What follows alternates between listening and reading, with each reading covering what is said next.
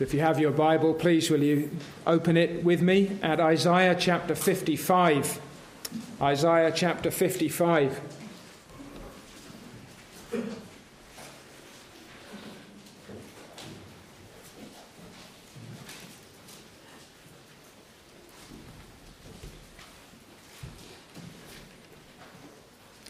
Let's pray once again. Teach us to hear, even now as you speak through your word. Grant to us from heaven light in our darkness. Bless us in our need. Lift us up, O God, and show your favour toward us. Remind us of what it means to be blessed in Christ Jesus, for we ask it in his name. Amen. Amen. Ho, everyone who thirsts, come to the waters. If you're thirsty, here is something to slake your thirst and fully to refresh you. And you who have no money, come buy and eat. Yes, come buy wine and milk without money and without price. However poor you may be, whatever else you may lack, here is an offer of a feast. You can buy wine and milk without money and without price. Can you imagine today a supermarket opening its doors and saying, anybody who's struggling with the, the cost of living, just come in and take whatever you want from the shelves. Go away, be satisfied, and be full. Why do you spend money for what is not bread, and your wages for what does not satisfy? Why are you investing in something that can never really satisfy you? Why are you running after the things of this world that will prove empty? Why are you chasing the bubbles that will just pop? Why are you eating the sawdust? Why are you uh, drinking the sand? Those things that this world offers will never really satisfy your soul. Listen carefully to me and eat what is good, and let your soul delight itself in abundance. This is a call to the thirsty. This is an invitation to the poor. This is a cry to those who are hungry. This is an offer for those who are empty. So often, even in terms of the things of this world, if you describe somebody in, this, in these terms thirsty, poor, hungry, and empty they might be the people who are just dismissed. They may be the people who would say, I am beneath care and I am beyond help. Not just that others may despise them, but they would think, How will anybody ever look upon me with any kindness. And if you've been really thirsty, if you've been truly poor, if you've ever been genuinely hungry, if you've ever felt emptiness, not perhaps now so much with regard to your, your wallet and your stomach, but with regard to your soul, then you may understand something of the appetite and the need that is being described here.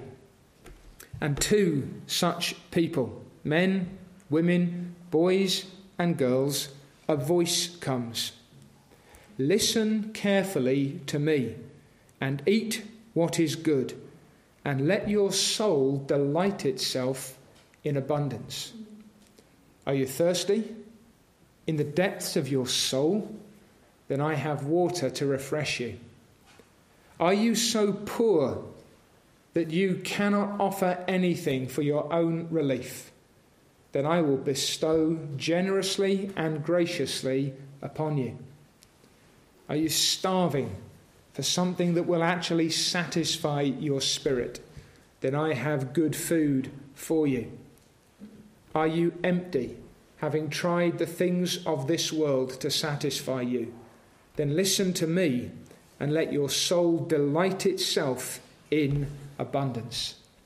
It's an earnest invitation that opening word, ho, everyone who thirsts. That's the water seller in a dry, hot, dusty place. That's the person who's calling you in. I've got what you need. If you come to me, you may have it, and you won't be charged for it. I myself will provide it. And such is the provision, such is the grant that I will give you, that your soul will delight itself in abundance, that your heart will overflow with good things. Now, who speaks? And to what are you called? Incline your ear and come to me. Hear, and your soul shall live, and I will make an everlasting covenant with you, the sure mercies of David. The one who speaks here is God Himself. Isaiah was just a mouthpiece. I am simply the messenger this morning. But I'm not even speaking on Isaiah's behalf. I'm speaking on God's behalf. This is the language of God Himself. It's the speaking that we need to attend to first. Then we'll think, about the hearing. Then we'll consider the coming.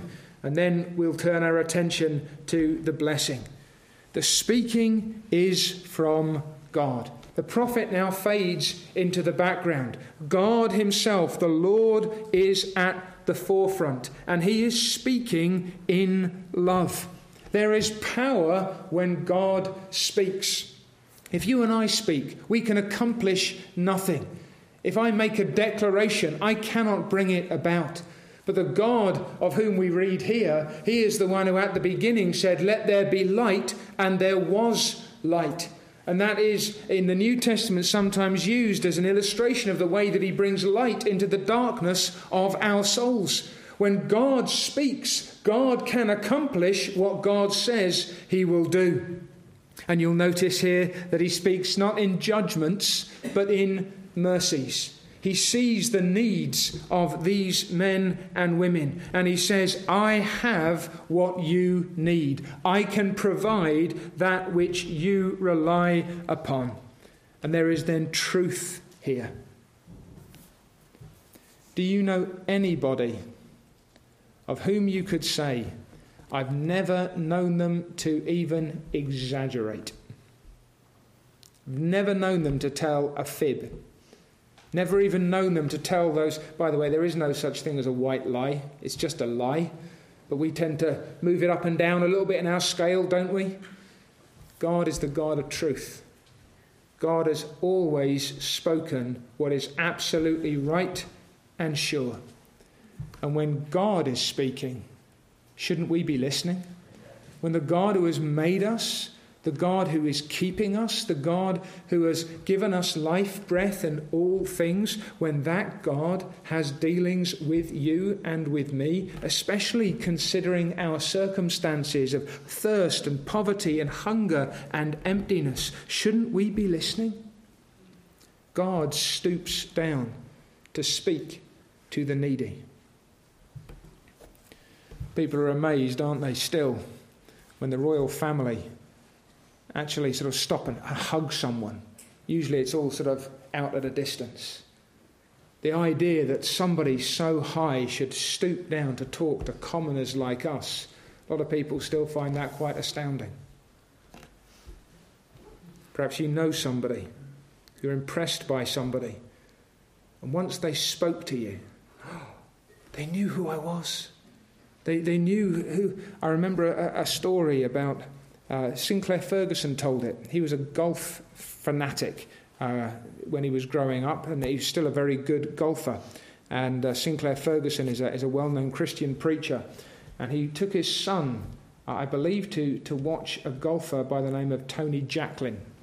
Now, that'll only make sense to some of you of a certain age, but Tony Jacklin was the Tiger Woods of his day.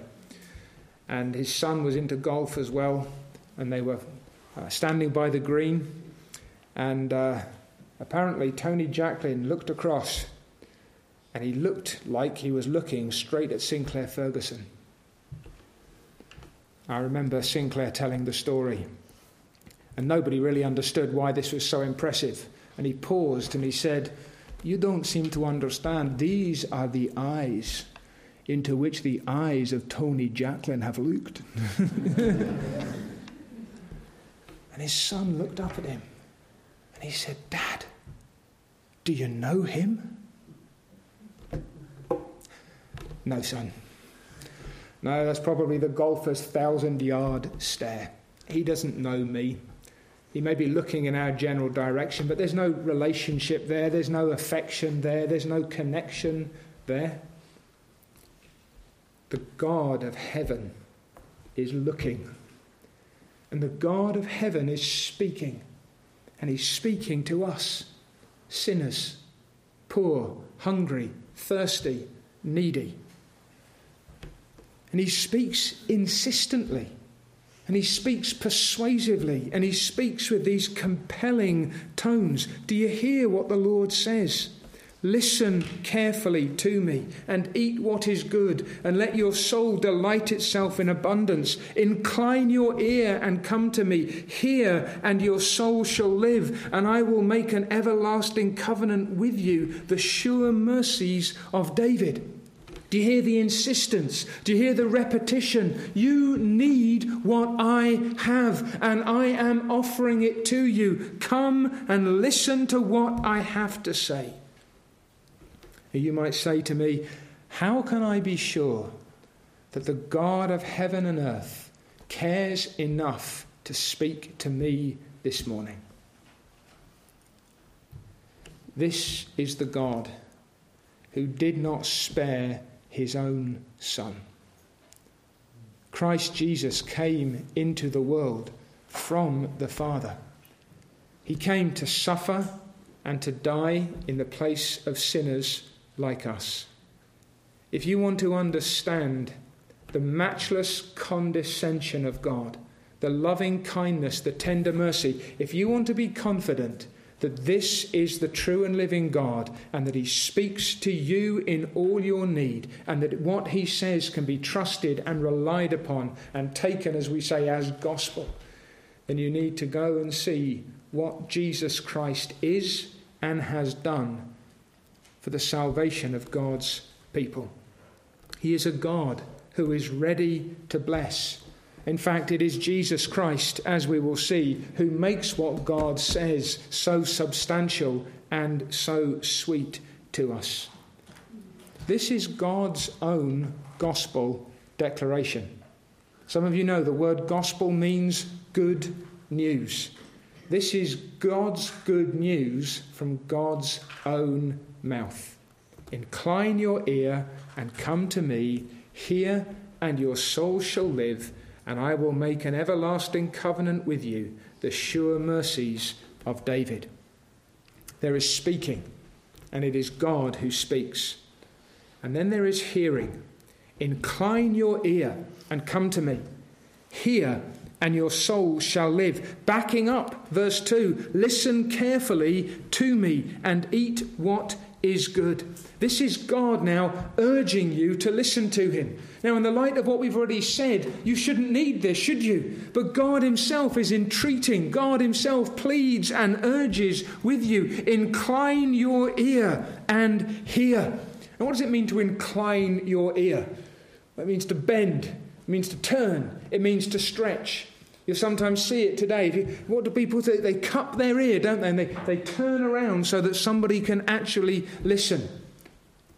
Some preachers speak so softly you can see the whole congregation moving forwards, turning slightly. Perhaps you look at the House of Commons. Ever seen a debate in the House of Commons? You think the MPs are asleep? They're not all of them asleep. They've got microphones in the back of the benches. So when they're sitting down and doing this, some of them are leaning in to listen to the voice coming out of the microphone that's being picked up by the microphone, uh, the, the uh, amplifier being picked up by the microphones there in the chamber. What are they doing? They're inclining their ears.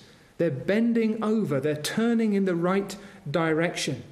Incline your ear, says God, and hear.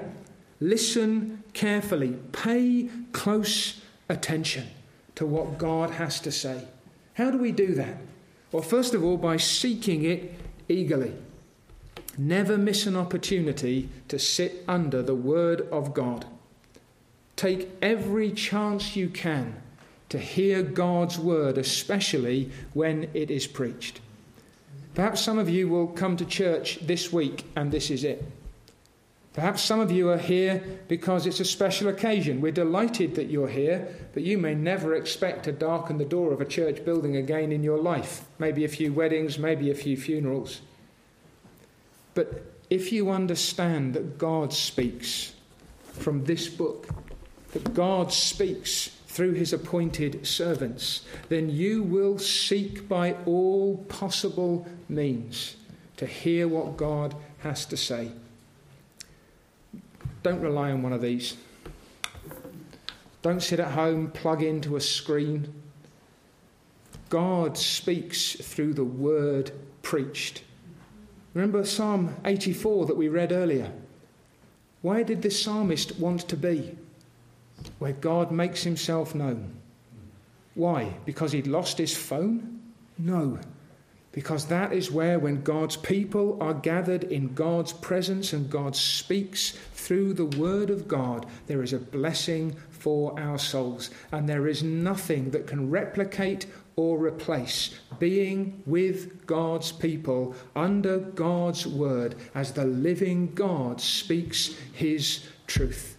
My friend, make this your priority if you haven't done so already. Fight, beg, steal, cr- well, no, don't do all of those things. Um, whatever it takes, legitimately and righteously, to get here. Sunday morning, Sunday evening, come to hear God. Seek it eagerly. And then attend closely. Give your whole attention to the Word of God. I'm going to help you now. You may not be struggling, but I am. It's warm in here, there's plenty of moisture in the air. But give your whole attention. Come alert and engaged.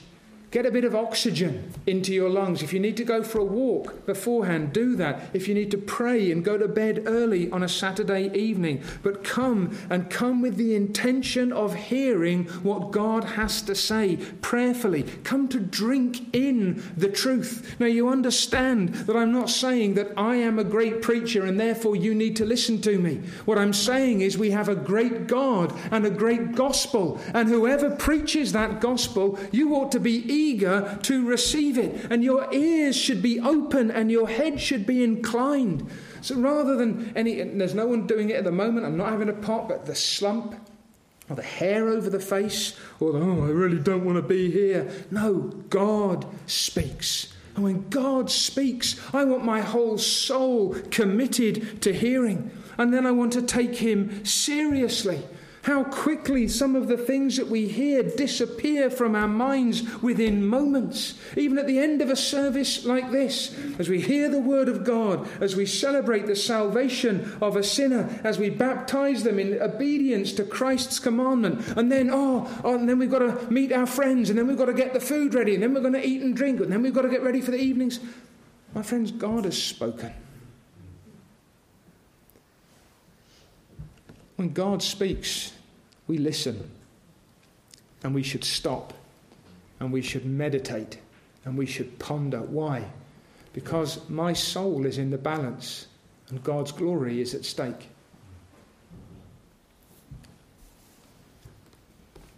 If we were at the height of a pandemic and I were telling you about the medicine that would deliver you from death, would you pay attention? If I were a doctor and you'd come to find out about a disease from which you could be cured, would you pay attention? If I were a lawyer and I were reading the will of your recently deceased multi billionaire uncle, would you be paying attention? If God speaks, and says, I have food for your hungry soul. I have water for your thirsty spirit. I have life for you in death. I have heaven for you rather than hell. Don't these spiritual and eternal things demand that we should pause, ponder, consider? Satan doesn't want you to listen. All the distractions and all the demands of this world, he will drive those away. The Lord Jesus used an illustration of the birds of the air coming down to take away the seed that had been sown. Those distractions, they're not incidental or accidental. You need to hold on to the truth that you hear. And you need to trust readily. I'm not asking you to trust me. I'm asking you to trust the God on whose behalf I speak. I am trustworthy only in so far as I speak the word of God. It is the Lord who says, Incline your ear and come to me. Hear, and your soul shall live. Can you take God at his word? Think about what you'll be saying if your answer to that question is no. Can you take the living and true God at his word? The God who has made heaven and earth and everything that is in it. The God who has made you, who upholds you now as you sit here. The God who's given you ears for hearing and a heart for feeling and a mind for processing. Are you going to sit in judgment this morning upon God? Are you going to set this to one side? Are you going to deny God the hearing to which he is entitled? What's the proper response when God speaks? To take it with the utmost seriousness and to trust him entirely. What God says I can rely upon. Isn't that refreshing to you? I can rely upon every word that proceeds from the mouth of God. I don't have to second guess. I don't have to double check. I don't need to Google it just to see whether or not it's speaking the truth. I don't need to compare the statistics and see who's making them mean one thing or another. God speaks. And I can take him at his word, face value. And I need to obey entirely to take it without exception, not to pick and to choose. Every promise that he makes, I rely upon. Every command that he gives, I ought to follow, and I ought to live accordingly. And that includes what God says here Incline your ear and come to me. Hear, and your soul shall live. There is then the speaking. It is the living God who declares these things to you this morning. There's the hearing that we ought to give in response, understanding who it is who speaks and what it is he says.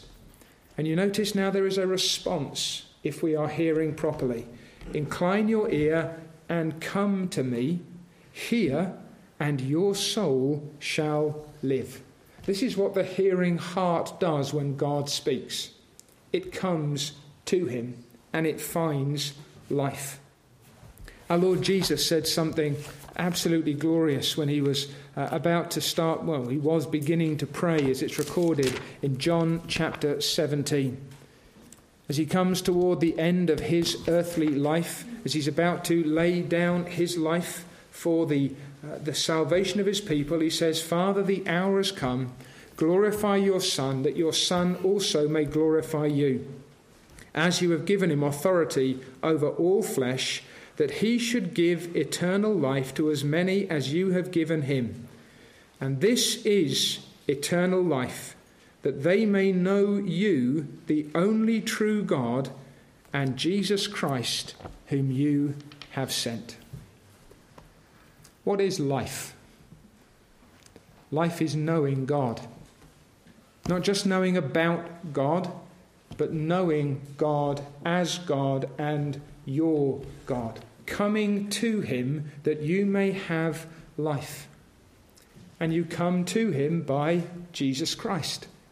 Christ describes himself as the way, the truth, and the life. No one comes to the Father except through him. And if you come to God as God offers Himself here, incline your ear and come. Listen to what I have to say and come to me. Hear, listen carefully to what I've got to say, and your soul shall live. God is life. And to have God in Christ is to have life and to have it everlastingly. The Bible describes us. It's this thirstiness, it's this poverty, it's this hunger, it's this emptiness, it is spiritual death. And God Himself is life. Isn't that wonderful? Not just that God gives you life, but that God Himself is life. And to have God is to have life and to walk then in the light. And so, when we hear God speak, if you are hearing God this morning, if you are beginning to understand not just the need that is in you, but the mercy that is in God, you come with humility, without boasting. You're thirsty, you're hungry, you've got nothing to offer, you've got nothing to trade with, you've tried everything else, and it's left you starving and parched. God says, Come to me, and I will give what I have to you. Now, you can't come boasting, can you? You can't come paying. You might reach into your pocket and see if there's no, there's absolutely nothing. You come, you know, it's cartoon style. The pockets are pulled out and they're empty. You have nothing to offer yourself, but God offers Himself to you. That, my friends, is called mercy. It is God bestowing upon us what we could never deserve and that for which we can never make a payment. Come buy wine and milk without money and without price. What does the Lord mean there? I myself have provided. See, the salvation that is free to me and to you comes at a great price, but it's not paid by us. God Himself provides, as we shall see. You come in repentance. What does repentance mean? Look down at verse 7. Let the wicked forsake his way, and the unrighteous man his thoughts. Let him return to the Lord, and he will have mercy on him. You cannot come to God clinging to your sins. You cannot come to God, as it were, with your, with your bucket of sawdust and say, Whatever you've got to offer, I want to eat what the world offers too. You come to God realizing that you've been pursuing the wrong thing and going in the wrong direction and seeking satisfaction in all the wrong places. And you come confessing your sins and saying, That's not the way I want to think anymore. That is not the way I will think. That is not the way I want to live. That's what Christians have done. They've, they've come face to face because God has told us that our sins are vile and foul and damnable, that we deserve condemnation. And it's not just that we hate the fact that our sins are going to be punished. We've learned to hate our sins. We've seen them in the light of God's holiness and the things that have made us now guilty and ashamed and feel foul. If you're here this morning and your conscience is afflicted and crippled and you think, oh God, if anybody here knew what I was like, God already knows. God says, Turn from your sins. Leave behind your unrighteousness. Turn your back upon that which is displeasing to me and foul in itself, and come to me. And come in faith. God will have mercy on you. God will abundantly pardon. If you're a Christian, do you know that? Do you feel that? God has put away your sin. God has made you clean and whole, and God will do the same to you today if you come to Him. He will take away all your transgressions, He will wash you, and He will make you clean, and there's not a single stain that will remain. Why? Because God speaks truth, and God is faithful. God Himself says, You come back to me, and I will have mercy on you. Come to our God, for he will abundantly pardon. Come in prayer. Sometimes people say, How do I come? What, what does that mean? What does it look like? At its very simplest, it's asking God to be true to his word. Lord, you've said that if I seek you while you may be found, that you will have mercy. Have mercy upon me. Some of you will know the story of the, the tax collector and the Pharisee who went up to the temple to pray. And the Pharisee prayed with himself. His prayer was like a boomerang Lord, I thank you, I'm such a great person. I thank you that I've done everything that you require and then some. I thank you that I'm not like other people. That man went home as wretched and as foul in his soul as he'd ever been. The other man knew himself to be a great sinner, and he would not even so much as lift his eyes to heaven. But he cried out, beating his breast, God, be merciful to me, a sinner. If that's all you know to say, then remember to whom you come God, this God ready to save, ready to bless, ready to pardon, ready to show mercy. And come in hope. Trust Him. Perhaps you'll hear this morning say, but, but, I, but I have come. If you have, then you're saved. I cried out. Then the Lord has heard you. How do you know? Because He promises. But I don't feel any different. Do you believe what God has said? Being converted doesn't necessarily mean a sort of a great explosion of lights. It does mean this that you put your faith in the God of the Bible and in the Christ whom He has provided. And if you have called upon Him for salvation, He saves, He blesses, He takes away sin. And I would come now, this very moment. You don't have to wait.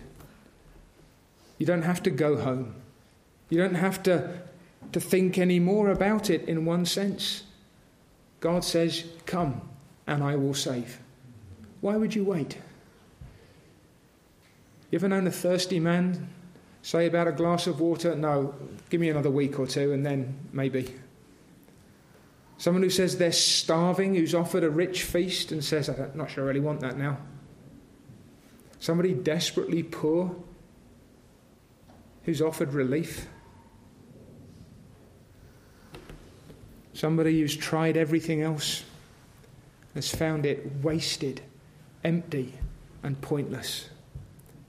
Now you're offered fullness, delight for your soul, the salvation of your sins, peace with God, joy in the Holy Spirit, the fellowship of the saints, the life that is in God Himself. Why would you wait? Why would you delay? Why would you hold back? God says now, incline your ear and come to me. Hear, and your soul shall live. There's life for the asking. A God's own word. God reconciled. And what is the blessing? I will make an everlasting covenant with you, the sure mercies of David. God is now assuring us this is what this life means. This is the provision that God has made. God acts in a God-like way with us. Here is a sure covenant that has been cut. That's the original language. You, you cut a covenant. What is this covenant? What is this gracious promise that God has made? What are the dealings that God will have with those who come to Him? What does this life really mean? What does it look like? God says, It is the sure mercies of David. One commentator translates this as the trustworthy loves of David. Now, why is that significant? Because God had promised that he would bless his servant David, that he would give him as a king, and that there would be a king like David who would rule over God's people forever and forever. So in Psalm 89, I will sing of the mercies of the Lord forever. With my mouth will I make known your faithfulness to all generations. For I have said, Mercy shall be built up forever. Your faithfulness you shall establish in the very heavens. I have made a covenant with my chosen. I have sworn to my servant David, Your seed I will establish forever and build up your throne to all generations. So God has his David. God has his king, and that king will rule, and that king will rule in a kingdom which cannot end.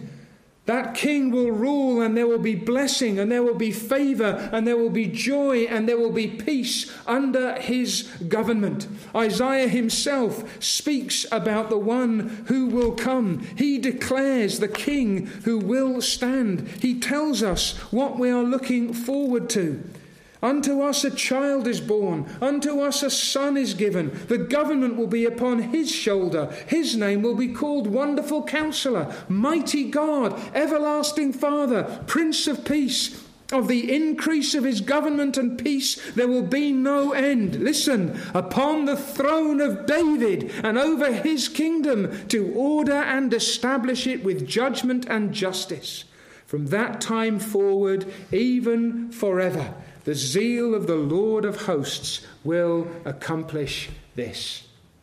The sure mercies of David. That's what God calls you into. That's what God holds out for you. That's what God is providing in Jesus Christ. It is sure in its offer, sure mercies, sure in its application. You will receive them, sure in its comforts. These things will bless your soul abundantly. And in whom is this covenant cut? It is cut with Jesus Christ. You see, He is the surety, He's the guarantor of the new covenant. He is the promised king of David's line. He is the seed that God has said would come. He is the one who rules in a kingdom of blessing that will never end. And God says, If you come to me, your soul shall live. You shall come into the covenant that I make with great David's greater son. Your soul shall live in me, and you will prosper under the care of my great shepherd. You will participate in everything that I provide in my David, Jesus the Christ. Everything is laid up in him. Do you understand now where I said, why I said not only does Christ give these words their substance in the sense of knowing the God who speaks, but Christ gives these words their substance in that it is Christ Himself of whom God is speaking. I will bring you to me. I will put you in the kingdom of my Son, Jesus Christ. I will bring you in, and all of the blessings that I have established in and for my David like King they will be yours. Hear. Incline your ear. Listen carefully. And come to me, says God. He has spoken. This is not a fairy story. This is not a nonsense. This is the word of the living God. Have you heard? Not just have you had to sit here while someone tells you what God has said, but have you understood that the God of heaven has spoken to you this morning and has offered you life in Himself through Jesus Christ, His King, His Saviour? Will you come? Not just listen, but turn to me. Leave your sins, leave your transgressions Leave the emptinesses, the wildnesses, the vulgarities, the disappointments, the griefs of this fallen world. Come to God by Jesus Christ, and He will bless you. God does not turn away those who call upon Him. Seek the Lord while he may be found. Call upon him while he is near. Let the wicked forsake his way and the unrighteous man his thoughts. Let him return to the Lord, and he will have mercy on him, and to our God, for he will abundantly pardon.